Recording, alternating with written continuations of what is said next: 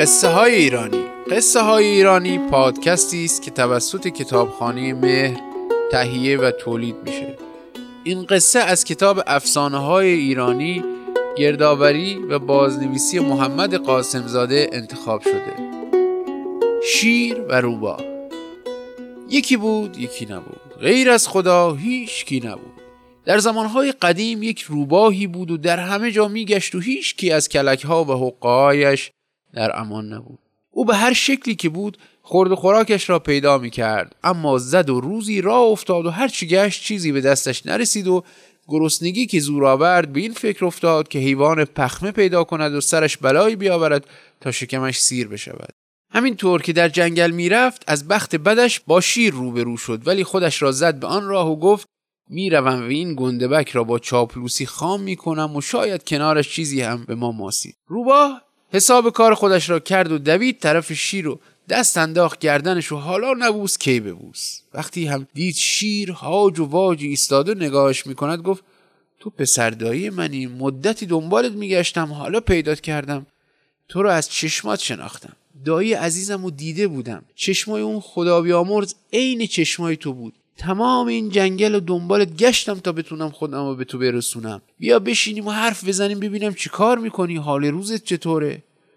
شیر که نمیدونست این روباه از کجا یهو سبز شده حرفاشو باور کرد و چون مدتی بود با کسی حرف نزده بود نشست و باد انداخت به بروتش و هی از دل و جرأتش گفت که چطور جنگل روی سبیل اون میچرخه و کسی نمیتونه جلوی اون جیک بزن.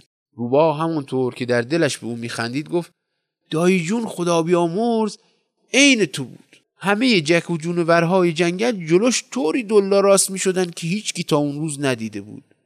شیر اگه نتونه حیونا رو سر جای خودشون بنشونه دیگه به اون شیر نمیگن، شکر خدا که تو پسر همون پدری، حالا باید تعریف کنی که ببینم دایی چطور بزرگت کرد.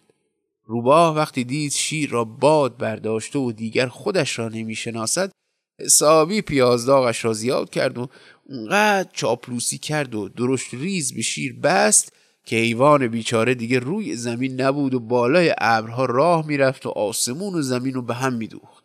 بعد هم راه افتادند و همینطور که حرف میزدند رفتند و رفتند تا رسیدند بالای کوهی و آنجا روباه اطراف را نگاه کرد و فهمید همان جایی است که باید به خواستش برسد. این بود که رو کرد به شیر و گفت وقتی با دایی جون می اومدیم اینجا چیزایی که میدیدم عقل از سر همه میپروند، فکر نمی کنم هیچ کس حتی تو بتونی کاری بکنی که اون میکرد.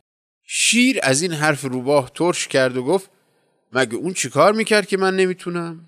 روباه گفت وقتی بالای این کوه بودیم دایی جون خوب عقب میرفت و یک دفعه شیرجی میزد تو هوا و خودشو پرت میکرد ته دره و اونجا روی دو پا می ایستاد. تو فکر میکنیم بتونی این کارو بکنی؟ شیر چپ چپ روباه را نگاه کرد و گفت با این حرفت نشون میدی منو دست کم گرفتی، تو خیال میکنی با کی طرفی؟ حالا خوب نگاه کن و ببین من بیشتر میپرم یا دایی جون تو. شیر این را گفت و رفت عقب و با تمام قدرت و قوت شیرجه زد توی هوا و طوری خورد زمین که تمام استخوانهای بدنش خورد شد و نتوانست بلند شود. روباه که میدانست ته دره چه اتفاقی افتاده خیلی آرام و با احتیاط سرازیر شد و رفت همان جایی که شیر افتاده بود. وقتی رسید که شیر دیگر نفس نمیکشید و روباه که خیال میکرد او مرده ران و شکمش را درید و شروع کرد به خوردن. شیر که از ضربه اول بیهوش شده بود به هوش آمد و وقتی دید روباه دارد چه کار میکند پی برد از این دم بریده رودست خورده، خواست این دم آخر کلکی سوار کند. این بود که رو کرد به روباه و گفت پسر عمه جان ران را ول کن و بیا از گوشت سینم بخور که نرم و چربه. روباه که میدونست شیر چه خوابی براش دیده گفت پسر دایی جون ممنون که به فکر منی، زیاد خودتو ناراحت نکن، وقت دارم و به گوشت سینه هم میرسم.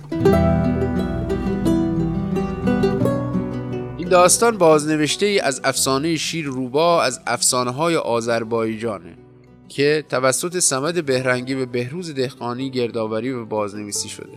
همچنین نگاه کنید به افسانه های خراسان، حمید رزا خزایی جلد اول، قصه ها و افسانه های از گوشه و کنار ایران محمد جعفری، قصه های هزاره های افغانستان محمد جواد خابری، افسانه زندگان علی رزا حسنزاده، افسانه های مازندران، تیار یزدانپناه لماکی.